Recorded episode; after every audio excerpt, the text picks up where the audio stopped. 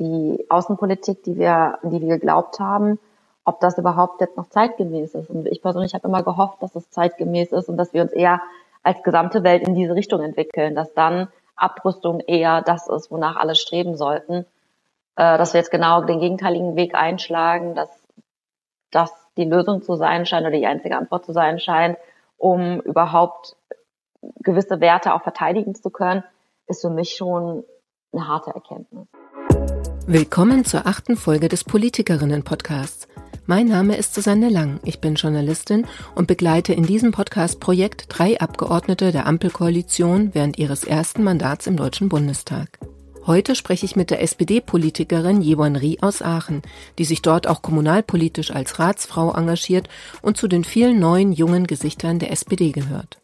Heute, das ist Tag 15 nach dem Angriff Russlands auf die Ukraine. Seither scheinen viele Grundsätze, die die Politik in Deutschland lange bestimmt haben, nicht mehr zu gelten. Wie hat der Krieg den politischen Alltag der 34-Jährigen verändert? Was bedeutet er für eine Generation, die nach dem Kalten Krieg aufgewachsen ist? Und welche Bedeutung haben Social-Media-Kanäle derzeit bei der Vermittlung von Politik? Darüber wollen wir in dieser Folge sprechen. Hallo, Frau Rie. Hallo. Ja, seit wir uns das letzte Mal gesprochen haben, ist ja eine Menge passiert. Zeitenwende ist so das äh, Stichwort, ne, das am häufigsten gefallen ist, das ja auch der Kanzler Olaf Scholz äh, gebraucht hat in seiner Rede. Ähm, wie war das bei Ihnen? Wie haben Sie die letzten Wochen sozusagen politisch erlebt? Was war für Sie da die größte Herausforderung, seit äh, Putin die russische Armee einmarschieren hat lassen in der Ukraine? Oh, es war natürlich super überwältigend. Ähm, ich habe auch mit sehr vielen anderen neuen MDBs gesprochen und als wir kandidiert haben oder als wir gewählt worden sind, hat natürlich niemand von uns damit gerechnet, dass wir dann direkt mit einem Krieg konfrontiert, äh, konfrontiert sind. Ähm, klar, also es kann immer passieren, aber dass das jetzt tatsächlich passiert ist und dann auch noch innerhalb der ersten vier Monate, ähm, das hat uns natürlich alles schon ein bisschen schockiert, aber es ist auch wirklich erschreckend. Und die äh, Taktung, in der jetzt ähm, alle reagieren, in der getagt wird, in der beraten wird, äh, viele Entscheidungen gefallen sind. Das fällt dann natürlich jetzt auch noch in so eine Zeit, ähm, wo traditionell ja im Februar drei Wochen keine Sitzungen sind. Das heißt, wir hatten die drei Wochen eigentlich auch komplett anders geplant. Wir hatten alle geplant, in unsere Wahlkreise zu ziehen äh, oder Wahlkreise zu fahren und dort äh, Zeit zu verbringen, dort auch äh, Vereine, Verbände, Menschen zu treffen.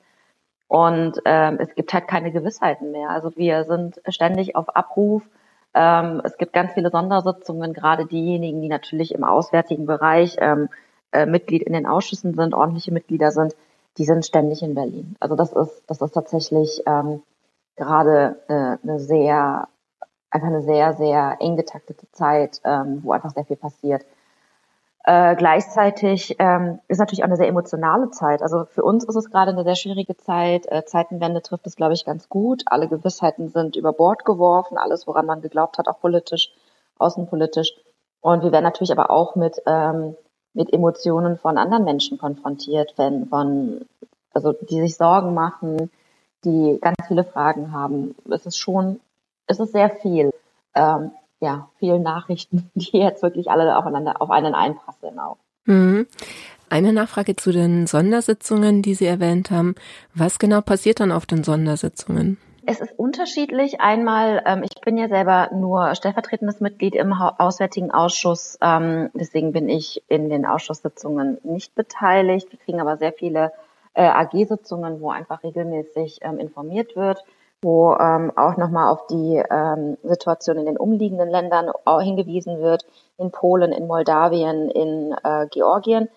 Und ähm, in den Sondersitzungen, wir hatten ja eine Sondersitzung des Bundestags, da war die Regierungserklärung von Olaf Scholz. Da ging es vor allen Dingen auch um ein Signal des Parlaments und der Bundesregierung, wie wir uns in, dieser, in diesem Krieg verhalten wollen, was uns wichtig ist. Und in den Ausschusssitzungen ist es tatsächlich so, dass meine Kolleginnen und Kollegen im Moment ähm, tagtäglich aktuelle Entscheidungen treffen müssen. Also sei es jetzt ähm, äh, humanitäre Hilfen, sei es jetzt auch die, die Regelung für die ankommenden Geflüchteten, ähm, nach welchen Gesetzen werden die Leistungen auch ähm, verteilt oder gewährt, äh, wie gehen wir aus, also wie werden die Geflüchteten auch verteilt in Deutschland, ähm, was für Hilfen gibt es auch für die Kommunen. Das alles wird jetzt in den Ausschüssen auch beraten und vor allen Dingen auch entschieden.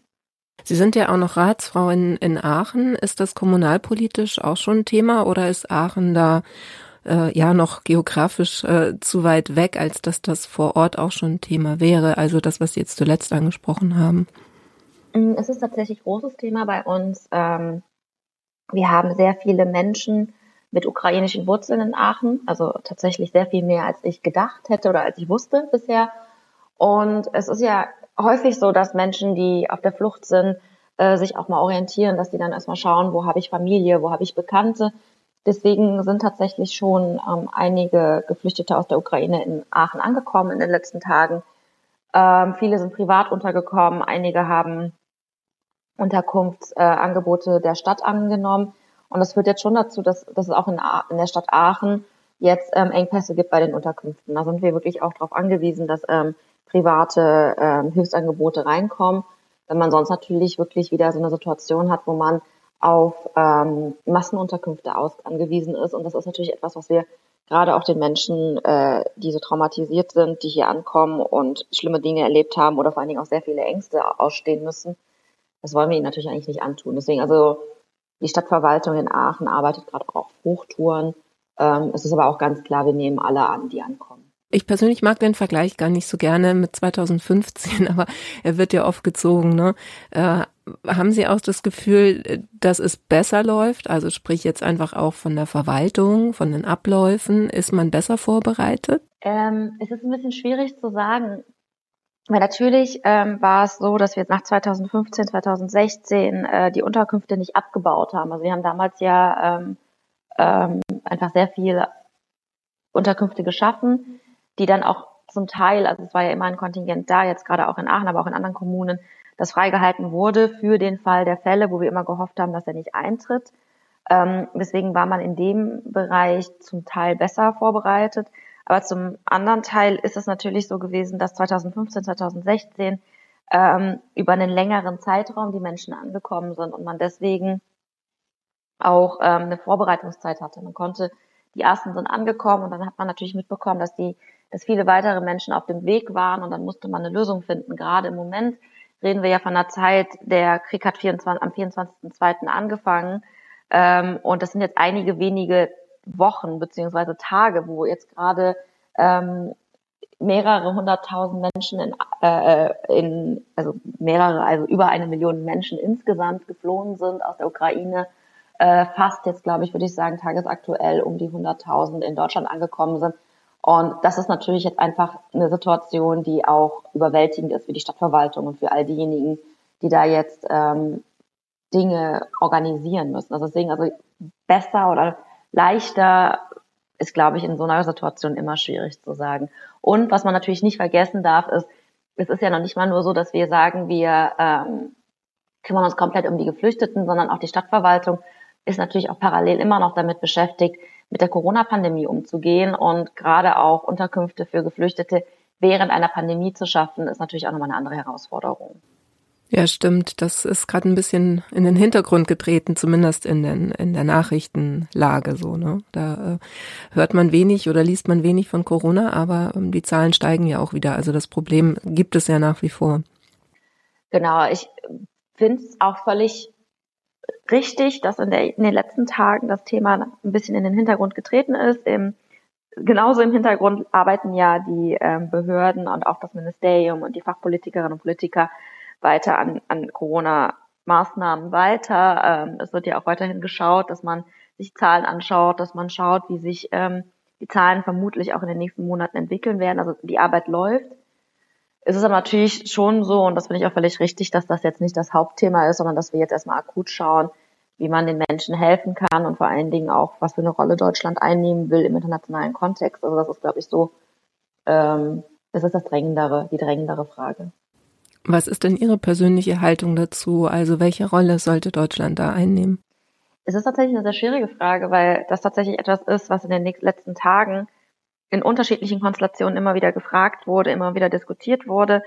Um, dieses Wort Zeitenwende passt, glaube ich, ganz gut. Ähm, ich bin 1987 geboren. Ich habe natürlich dann auch gar nicht den Kalten Krieg mitbekommen. Ich war zwei Jahre alt, als die Berliner Mauer gefallen ist. Und trotzdem ist, bin ich natürlich schon geprägt. Also ich war, bin nicht aufgewachsen, ohne zu wissen, dass es Krieg gibt. Einerseits, weil ähm, während meiner äh, Kita-Zeit, während meiner Zeit in der Grundschule war der Ex-Jugoslawien-Krieg, ähm, wo einfach auch sehr viele Kinder einfach in unsere Klassen gekommen sind, die geflohen sind. Ähm, natürlich habe ich damals nicht verstanden, wo der Krieg ist, warum der Krieg ist, aber natürlich wurde schon erklärt, das sind Kinder, die, ähm, die vor dem Krieg geflohen sind oder da, wo sie gelebt haben, war Krieg.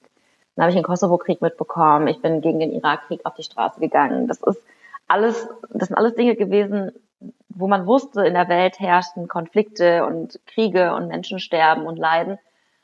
Ähm, und trotzdem war ich davon überzeugt, dass der Weg, den Europa, den Deutschland eingeschlagen hat, dass man für Abrüstung ist, dass man aus den Erfahrungen, die wir auch in Deutschland gemacht haben, dass nämlich diese, diese ganzen Schlagworte wie Wandel durch Annäherung, durch, ähm, dass man miteinander sprechen muss, dass dieser Diplomat, der diplomatische Weg der richtige ist, das hat mich geprägt. Also ich war davon überzeugt, dass eigentlich das, was wir in Europa verkörpern, dass das etwas ist, womit wir auch rausgehen müssen. Also was das auch ist, was, wofür wir auch respektiert werden und dass das eine Kompetenz ist, mit der wir auch im internationalen System bestehen können.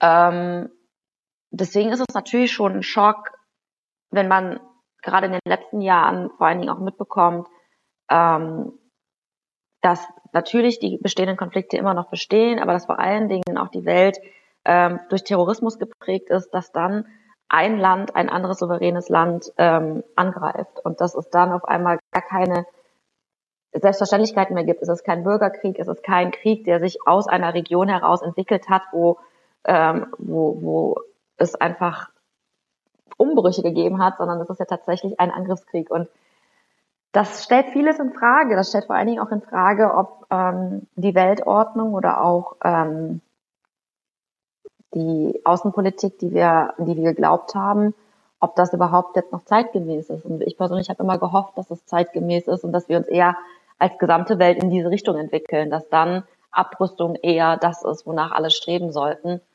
äh, dass wir jetzt genau den gegenteiligen Weg einschlagen, dass das die Lösung zu sein scheint oder die einzige Antwort zu sein scheint, um überhaupt gewisse Werte auch verteidigen zu können, ist für mich schon eine harte Erkenntnis. Ähm, vielleicht in dem Kontext, deswegen fand ich es persönlich auch unglaublich hart, ähm, dass während der Rede von Olaf Scholz, wo er ja auch sehr nüchtern und auch sehr, ähm, zwar mit sehr deutlichen Worten, aber jetzt nicht, als würde er es unbedingt begrüßen und feiern, dass wir diesen Weg jetzt einschreiten müssen, ähm, einschlagen müssen, dass dann Abgeordnete aus anderen Fraktionen aufgestanden sind und gejohlt haben und ähm, wirklich das frenetisch bejubelt haben das fand ich sehr schade. Also mich persönlich hat das sehr betroffen gemacht, weil für mich war dieser Tag und auch die Rede von Olaf Scholz so richtig die Worte und so notwendig die Maßnahmen sind, war für mich so ein bisschen auch die Niederlage von dem, woran wir auch geglaubt haben oder wo, wo wir gute Erfahrungen als Deutschland gemacht haben.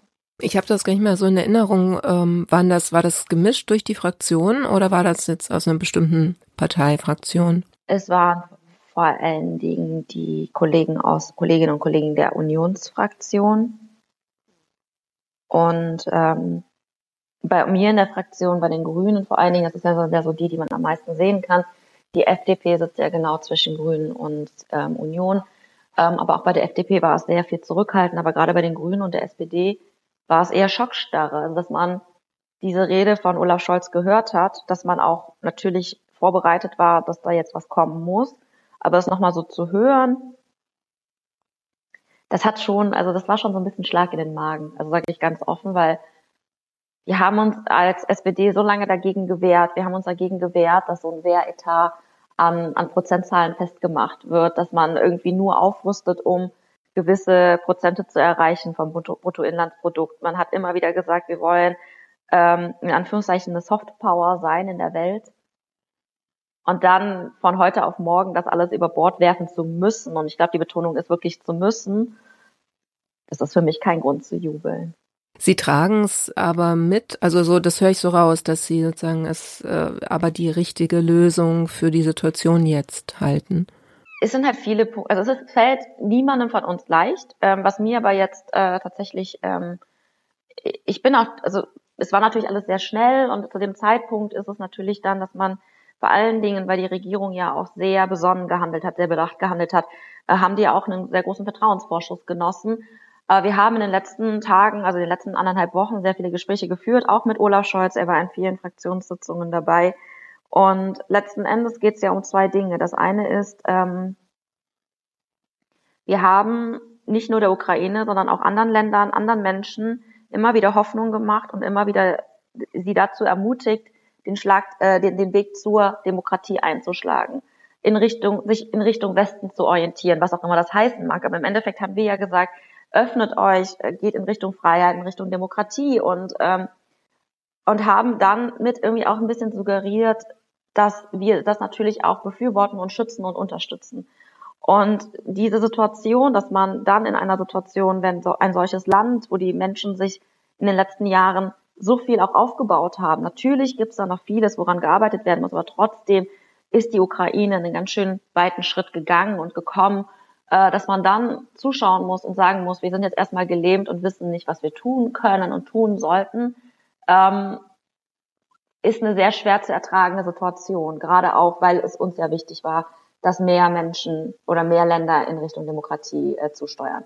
Und das Zweite ist, ähm, ich hatte ja vorhin gesagt, dass mir wichtig ist, dass wir immer wissen, woher wir kommen, dass Deutschland ähm, einen sehr friedlichen Weg genommen hat ähm, zur Wiedervereinigung.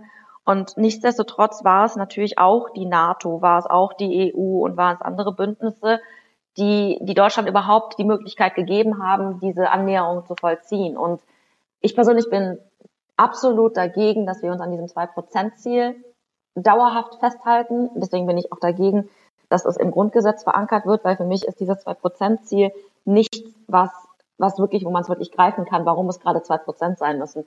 Aber nichtsdestotrotz sind wir gerade in einer Situation, wo es hart auf hart kommt, wo, glaube ich, auch diese Bündnisse wichtig sind und dass wir uns dann einfach mal klar bekennen und sagen, ja, wir stehen an dieser Seite dieses Bündnisses und wir sind ähm, froh und dankbar, dass es die NATO gibt. Wir sind ähm, froh, dass wir Teil des Ganzen sind und dass wir unseren Beitrag leisten können.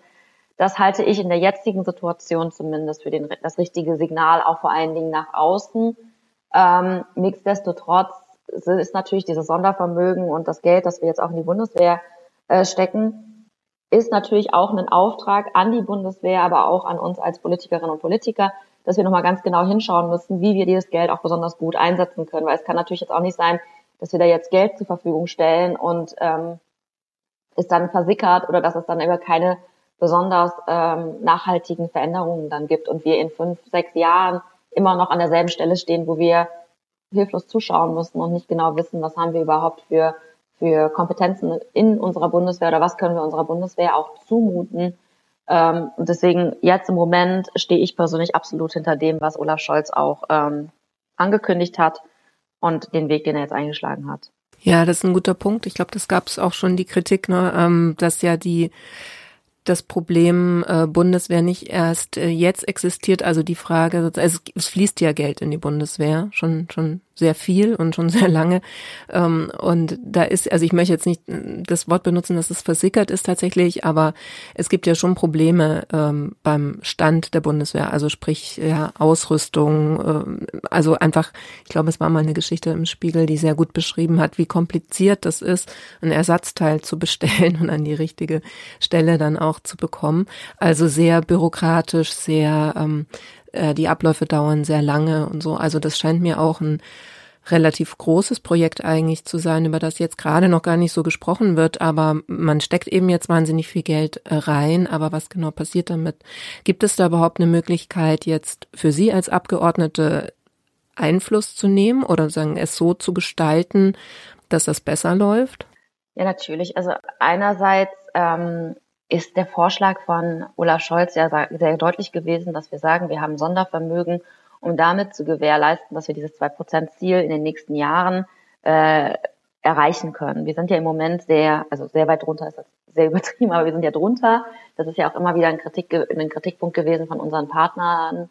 Ähm, jetzt legen wir quasi ein Sondervermögen zur Seite, um es uns zu ermöglichen, dass wir ähm, eine gegebenenfalls bestehende Lücke immer wieder so auffüllen können, dass wir diese zwei Prozent erreichen.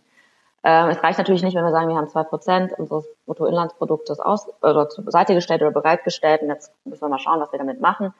Ähm, deswegen finde ich es finde ich eigentlich auch den, ähm, den Ansatz, den auch Rolf Mützenich als Fraktionsvorsitzender in den letzten Tagen wirklich gebetsmühlenartig immer wieder genannt hat, weil er wirklich auch wichtig und richtig ist, ähm, gut, weil wir müssen es, glaube ich, europäisch denken. Es bringt nichts, wenn wir sagen, äh, wir versuchen uns jetzt was aufzubauen, was vielleicht europäische Partner bereits aufgebaut haben und wo es vielleicht auch Möglichkeiten gibt, dass wir mit davon profitieren können, dass wir da auch ähm, sei es Ressourcen, sei es Kompetenzen, sei es äh, Trainings, was auch immer, was man da braucht, äh, Ausstattung, Ausrüstung, äh, dass wir da genauso mit teilhaben können. Dann brauchen wir dafür meiner Meinung nach oder auch das, was Rolf Mütz nicht gesagt hat, nicht nochmal Ressourcen für auszugeben, sondern sollten wirklich schauen, dass wir in einem europäischen Verbund gemeinsam schauen, wie wir möglichst effizient, effizient ähm, diese, diese Ausgaben auch ähm, handhaben.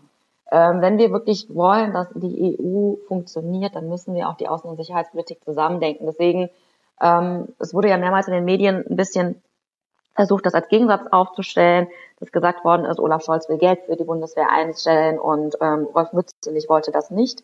Das ist ja nicht, das ist ja nicht wahr. Es ist ja tatsächlich so, dass Rolf Mützenich immer gesagt hat, er ist auch dafür, dass die Bundeswehr gut ausgestattet sein muss. Und wenn wir dafür Geld in die Hand nehmen müssen, müssen wir es tun. Aber es kann nicht der Weg sein, dass wir nur mit einer deutschen Brille darauf schauen, dass wir uns gewisse Dinge aufbauen, die wir vielleicht noch nicht besitzen. Deswegen muss da einfach in einem größeren, in einem breiteren Kontext drauf geschaut werden.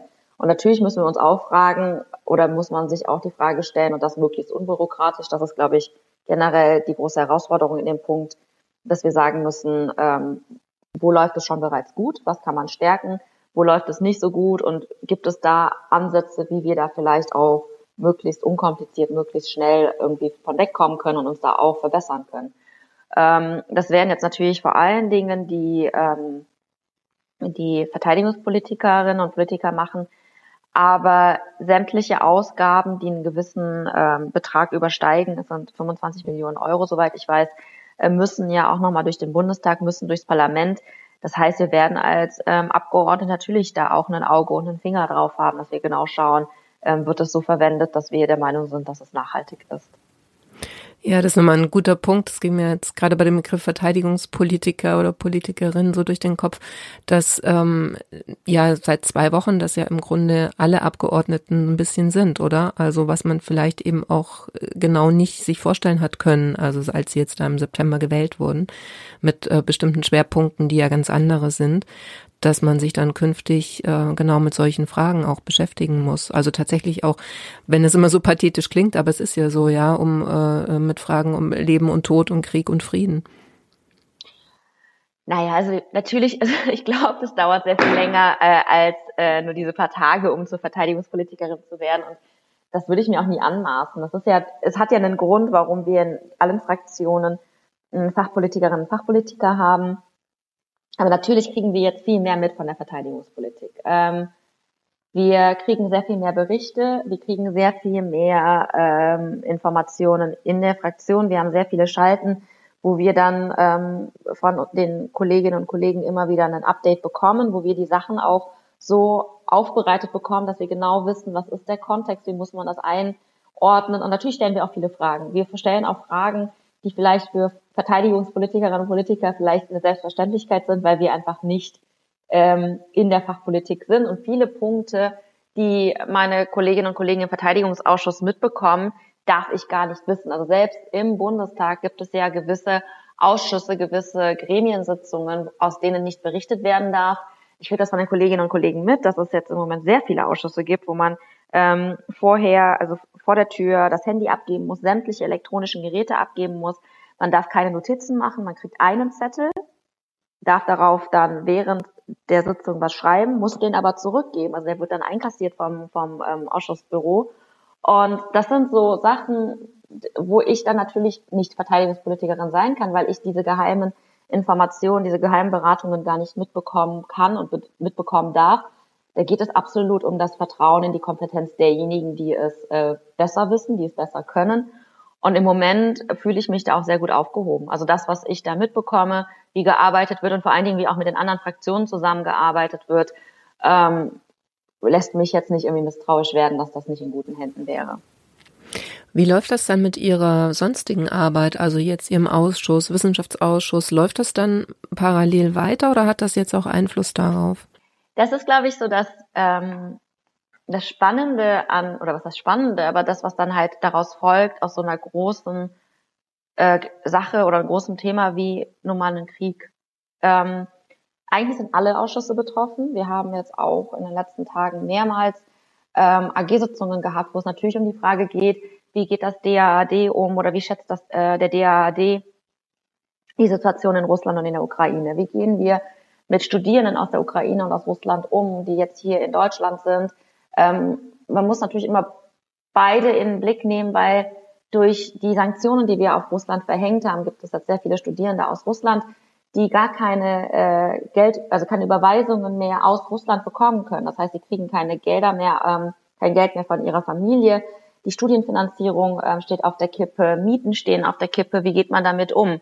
Äh, das Studierendenwerk fragt jetzt ähm, auch schon fast verzweifelt an, wie gehen wir mit BAföG-Anträgen um, wo Unterlagen fehlen, weil diese Unterlagen oder weil die Eltern in der Ukraine sind, mitten im Kriegsgebiet und natürlich keine Unterlagen schicken können. Die können keine Gehaltsnachweise schicken. Das sind alles Punkte, die bei uns im Ausschuss jetzt auflaufen. es geht natürlich dann auch um die Frage, wie gehen wir damit um äh, mit Hochschulkooperationen, mit Hochschulpartnerschaften. Ähm, müssen, natürlich prüft man dann auch nochmal, ähm, ob, ob alles so weiterlaufen kann, wie man, wie man auch Gastprofessorinnen und Gastprofessoren noch unterstützen kann. Also es ist es ist total faszinierend, wie ein Ereignis eigentlich sämtliche Politikfelder berührt und vor allen Dingen auch umkrempelt, weil wir natürlich jetzt auf einmal Themen auf der Tagesordnung haben, mit denen wir vor zwei Monaten nicht gerechnet haben, dass das, dass das wirklich ein Thema werden könnte. Und ähm, deswegen läuft die Arbeit da auf jeden Fall weiter. Hat es dann Ihren Blick auf die Sanktionen auch ein bisschen verändert? Also ich bin noch gerade gedanklich bei diesem Beispiel mit den russischen Studierenden. Das ist ja schon auch relativ hart, ne? weil ich meine, das sind ja nicht die Aggressoren, die, die dafür verantwortlich sind, aber sind äh, in ihrem Leben jetzt hier und in ihrem Studium ja sehr davon betroffen, so wie Sie das beschreiben. Ist es trotzdem der richtige Weg? Das war tatsächlich eine Debatte in den letzten Wochen, die ich sehr schwierig fand. Ähm es war, ich kann mich da wirklich noch sehr gut erinnern, weil am Donnerstag, ähm, am 24. Februar ging der Krieg los. Am Abend war auch in Aachen eine Kundgebung, auf der ich auch gesprochen habe. Und da war es tatsächlich noch so, dass SWIFT überhaupt kein Thema war. Also vielleicht bei Menschen, die sich schon sehr damit auseinandergesetzt haben, aber ich wurde damit nicht konfrontiert.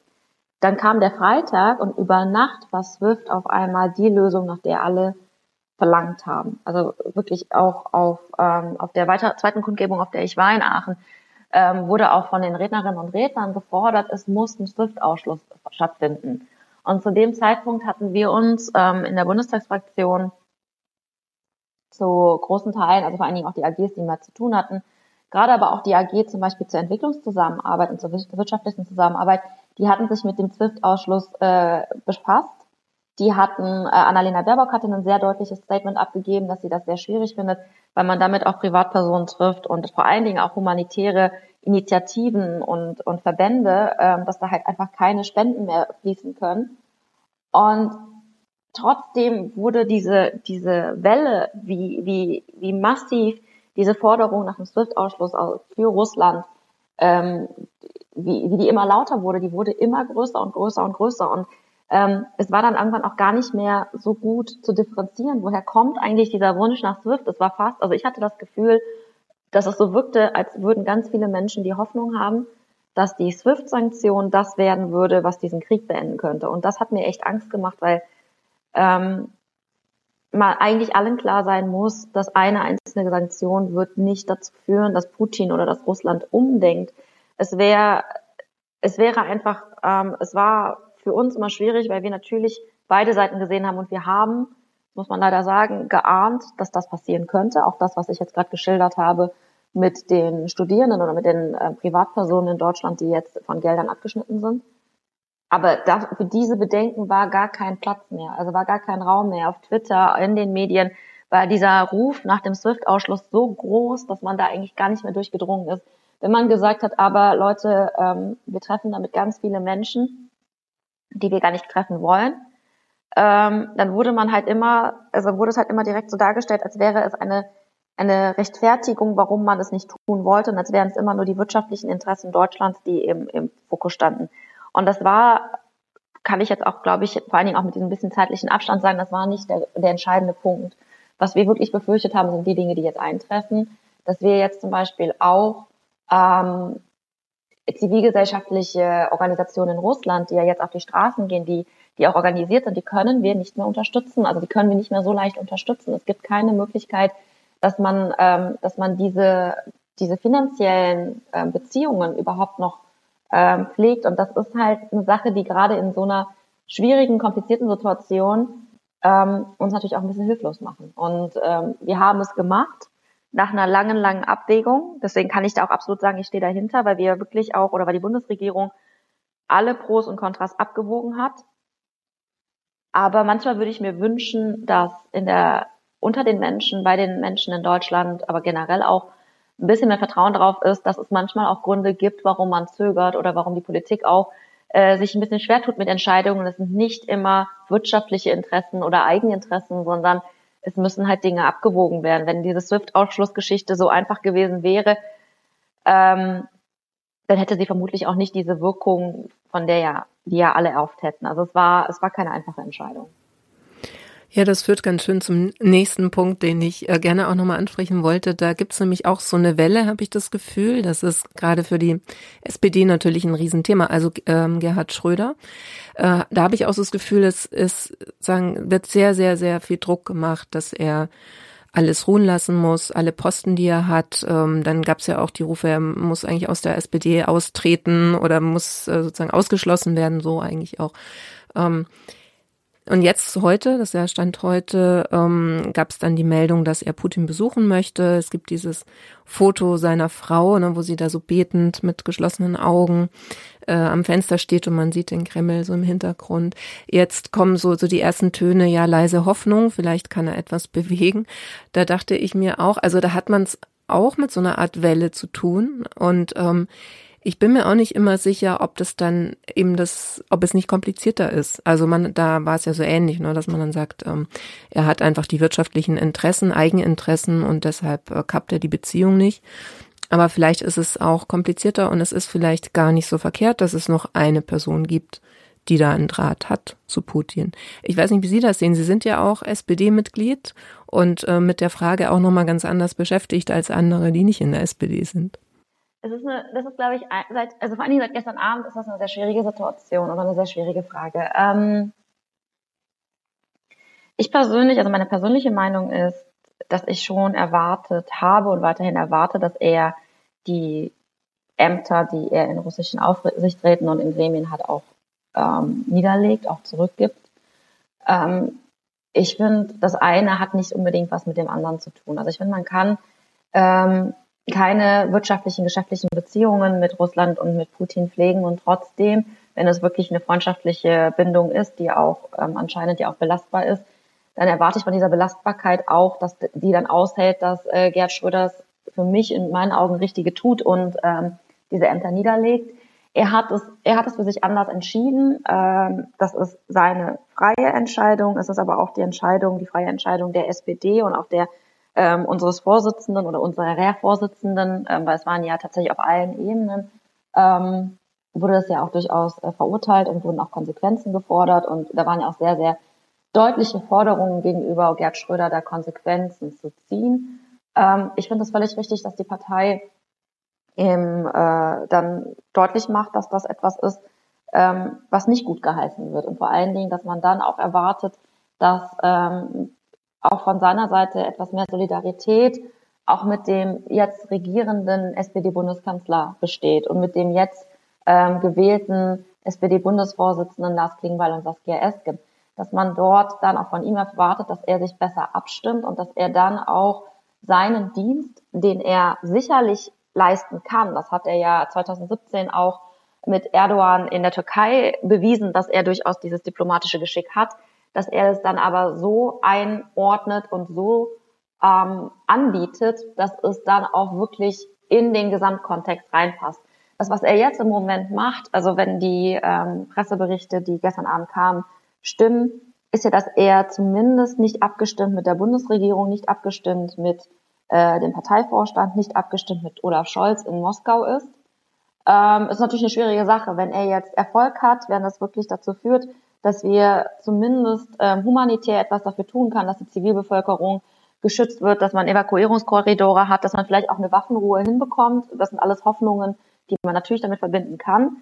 Dann müssen wir ihm natürlich oder dann können wir ihm natürlich auch dankbar sein und dann ist es natürlich auch sehr gut, dass er sich eingesetzt hat. Nichtsdestotrotz hätte ich mir einen anderen, einen etwas konsequenteren Weg gewünscht, dass er auch durch seine Handlungen klarer macht, dass er das Verhalten von Wladimir Putin auch politisch nicht in Ordnung findet. Was er für eine persönliche Beziehung zu ihm pflegt, ist äh, dann seine Sache. Ähm, aber in dem Kontext finde ich es sehr schwierig, dass ähm, Gerd Schröder überhaupt so eine große Rolle spielt in der öffentlichen Berichterstattung. Ähm, ich finde Gerd Schröder, natürlich, er ist Altkanzler. Ich finde es auch völlig richtig, dass darüber ähm, berichtet wird, was er tut, wie er sich verhält. Aber das ist doch nicht, also das ist nicht die wichtigste, für mich nicht die wichtigste Frage in diesem Krieg. Äh, die Rolle von Gerhard Schröder ist eine Rolle von einer Person, die er, wo er sich entscheiden muss, wie er sich verhalten möchte. Aber wenn man irgendwie schaut, wie viel eigentlich in diesem Krieg dranhängt und was auch gerade in der deutschen Innen- und Außenpolitik ähm, diskutiert wird, dann gibt es, glaube ich, drängendere Fragen als die Frage, wie verhält sich Gerhard Schröder? Wird Gerhard Schröder aus der SPD ausgeschlossen? Und wohin reist Gerhard Schröder? Weil Gerhard Schröder, selbst wenn Gerhard Schröder nicht aus der SPD ausgeschlossen wird, wird das, glaube ich, nicht diesen Krieg beenden. Und wenn er aus der SPD ähm, ausgeschlossen wird, dann wird das, glaube ich, auch den Krieg nicht weiter beheizen. Also diese, diese Frage ist nicht für mich nicht das Elementare, sondern ist für mich einfach eine Sache, die, ähm, die mit einer einzelnen Person zu tun hat, die ich jetzt wirklich nicht so in den Vordergrund stellen würde. Ich würde mir aber auch grundsätzlich ein bisschen wünschen, einen faireren Umgang, also ohne dass ich gutheiße, was er tut. Ähm, die Häme, mit der zum Teil auch seine Frau überschüttet wird. Ich finde es nicht, ich finde nicht alles, was sie macht, glücklich. Ähm, ich glaube, dass soziale Medien grundsätzlich eine schwere Last sind in der jetzigen Situation, egal was man postet, egal was man sendet. Ähm, das ist, glaube ich, so eine Kommunikationsgeschichte, dass, glaube ich, das, was die Senderin senden wollte, was die Menschen wahrnehmen, wie sie es interpretieren, wie sie es auch ähm, für sich empfinden, können völlig unterschiedliche Dinge sein. Und in der jetzigen Situation würde ich mir von allen, nicht nur von ihr, aber von generell von vielen Menschen wünschen, dass man vielleicht das einfach auch nochmal berücksichtigt. Ähm, vielleicht eine persönliche Sache, auch wenn ich weiß, dass das ähm, mir vermutlich nicht sehr viele Sympathien bringen wird. Ich kenne äh, Frau Schröder-Kim persönlich sehr gut und auch schon sehr lange und auch aus dem beruflichen Kontext. Und ich muss sagen, dass ich sie als eine absolut integre Person kennengelernt habe, die auch durchaus ähm, wirklich sehr kompetent ist und eigentlich auch sehr, also die wirklich ihre eigene Frau ist. Sie ist nicht die Frau hinter Gerhard Schröder. Und deswegen kann ich persönlich nur sagen, dass ich sie auf ähm, in ihrer persönlichen Kompetenz, in ihrer beruflichen Kompetenz sehr schätze. Und deswegen beobachte ich das jetzt gerade auch auf den sozialen Medien mit großem Bedauern, weil ich sehr, sehr schade finde, wie da jetzt gerade etwas auf den sozialen Medien in allen Richtungen, auf beiden Seiten ähm, ausgewälzt wird, was, glaube ich, niemandem gut tut und was wir gerade in der jetzigen Situation einfach auch nicht brauchen. Ja, ja, das hatte jetzt ganz viele ähm, Aspekte ihrer Antwort nur, aber das, ich glaube, deshalb kam ich auch, ähm, dachte ich eben bei ihrem Begriff vorher von der Welle äh, auch jetzt an, an dieses Thema, weil das eben manchmal so Dynamiken annimmt in, in der Öffentlichkeit, wozu ich jetzt auch eben Social Media zählen würde wo man eben auch das Gefühl hat, es ist überzogen, es wird den Personen nicht gerecht, aber auch so eine Sehnsucht nach so einer einfachen Lösung irgendwie so deutlich wird, ne? als würde das eben irgendwie wirklich etwas sofort beenden, wenn Gerhard Schröder irgendetwas macht, etwas Bestimmtes oder etwas Bestimmtes nicht macht. Also man so eine, ja, so eine Personalisierung, die, die der Sache oder der Thematik ja überhaupt nicht gerecht wird letzten Endes, ne? wo man so, wenn man so ein Gesicht hat, auf das man losgehen kann oder dann in dem Fall eben zwei ähm, Gesichter. Ich glaube aber, dass das ganz gut das trifft, wie Sie es gerade beschrieben haben. Ähm, und ich, also ich finde, ähm, ich habe es gerade ja so ein bisschen verurteilt und auch kritisiert, aber dieses, diese, diese Hoffnung auf einfache Lösungen, diese ein bisschen Naivität, diese Gutgläubigkeit, ähm, die ja zum Teil auch der Bundesregierung vorgeworfen ist, die wurde, die auch der deutschen Politik vorgeworfen wurde, wo dann gesagt wurde, ja, aber es war doch klar, dass das passiert. Warum fährt denn Olaf Scholz dann nochmal nach Moskau? Äh, ihr habt euch da ja irgendwie auch vorführen lassen. Wart ihr denn so naiv? Ich persönlich bin eigentlich ganz froh, dass wir diese Naivität haben, weil es bedeutet, dass wir gewisse Ideale haben, von denen wir ausgehen, dass das ähm, richtig ist und dass wir sagen, wir haben, wir wollen erstmal alles ausprobieren und wir sind auch der Meinung, ähm, dass, dass dieser Krieg so unnütz ist, dass es vielleicht auch einfach einfache Lösungen geben kann. Also dass, dass, dass viele Menschen erstmal hoffen, dass ein Besuch von Gerd Schröder jetzt in Moskau diesen Krieg beenden kann. Ähm, dass wir als Bundesregierung oder auch als Bundestag gehofft haben oder als SPD-Fraktion, dass wenn Olaf Scholz, wenn ähm, Emmanuel Macron nach Moskau fahren und dort nochmal ähm, auf Putin einreden und dort auch vor allen Dingen nochmal Vertrauen schaffen, dass das diesen Krieg hätte verhindern können. Das sind ja eigentlich alles Punkte, die dem entsprechen, was bisher unser Selbstverständnis auch in der Außen- und Sicherheitspolitik ist. Und ich würde mir wünschen, dass wir diesen Glauben daran, dass, dass es nicht komplett vergebens ist, nicht direkt zu den Waffen zu greifen, dass wir das jetzt auch trotz allem ähm, beibehalten. Ähm, es ist halt schwierig, verstehe ich alles, aber jede Eskalationsstufe und jede, jede Waffe, die ähm, geschaffen wird, die entwickelt wird, die eingesetzt wird, führt ja eigentlich nur dazu, dass noch mehr Menschen leiden müssen. Und das ist jetzt auch wieder eine sehr naive Feststellung. Und es werden vielleicht auch Menschen sagen, die das jetzt hören, ja, es war jetzt, äh, jetzt nicht unbedingt die, äh, die größte äh, Erkenntnis. Und ja, das weiß doch jeder, aber trotzdem müssen wir es, glaube ich, uns immer, immer wieder klar machen, dass es auf was für einem Level wir gerade diskutieren, dass jede Entscheidung, die wir jetzt treffen oder nicht treffen, dafür sorgen kann, dass Menschen leiden, dass Menschen verletzt werden, dass Menschen ihre Heimat verlassen müssen, dass Menschen von ihren Familien weggerissen werden und dass Menschen sterben. Und das sind so ähm, Punkte, dass man dann zögert und dass man vielleicht auch nicht bereit ist, diesen weiteren Schritt zu gehen. Das würde ich mir schon hoffen, dass, äh, wünschen, dass wir das in Deutschland auch beibehalten als Kompass, den wir auch in der Außen- und Sicherheitspolitik weiterhin auch mitnehmen. Ja, das äh, war eigentlich auch jetzt ein ganz tolles Schlusswort, finde ich. auch äh, kann man finde ich gut so stehen lassen oder kann ich persönlich jetzt auch gut gut nachvollziehen, ja, den Gedanken. Also gerade was auch die ähm, Naivität, die vermeintliche angeht. Ja, vielen Dank für den Einblick diesmal, auch wenn er jetzt äh, sagen vom Thema eher schwer war, aber war doch war doch glaube ich erhellend. Und ähm, ja, dann bin ich gespannt, wie der die Weltlage ist, wenn wir in ungefähr vier Wochen dann wieder sprechen, ob es hoffentlich ein bisschen Anlass zur Hoffnung dann zurecht gab und wir uns dann auch wieder ein bisschen mit anderen Themen oder beziehungsweise mit den daraus folgenden Themen dann beschäftigen können. Das hoffe ich auch. Und ich glaube, wir werden auf jeden Fall klüger sein. Also wir werden, glaube ich, vieles, vieles nochmal neu einordnen können. Und vielleicht reden wir dann darüber und sagen nur so, ja, es war ja doch eine einfache Lösung und äh, vielleicht vielleicht, vielleicht ist diese Hoffnung ja nicht vergebens, dass, dass es bis dahin irgendwie funktioniert, dass wir dafür sorgen können, dass es, dass wir wieder in einer friedlicheren Welt leben. Vielen Dank, Frau Riem. Bis zum nächsten Mal. Bis dann. Tschüss. Danke auch euch allen fürs Zuhören. Mehr Informationen und alle bisher erschienenen Folgen findet ihr auf der Webseite www.diepolitikerinnen.de. Dort könnt ihr auch einen Newsletter abonnieren. Dann erhaltet ihr die neuesten Infos rund um das Projekt. Und ihr könnt uns natürlich auch gerne unterstützen, mitdiskutieren. Es gibt eine E-Mail-Adresse, könnt ihr auch gerne Anregungen schicken. Einige haben das auch schon gemacht von euch. Bis zum nächsten Mal. Macht's gut.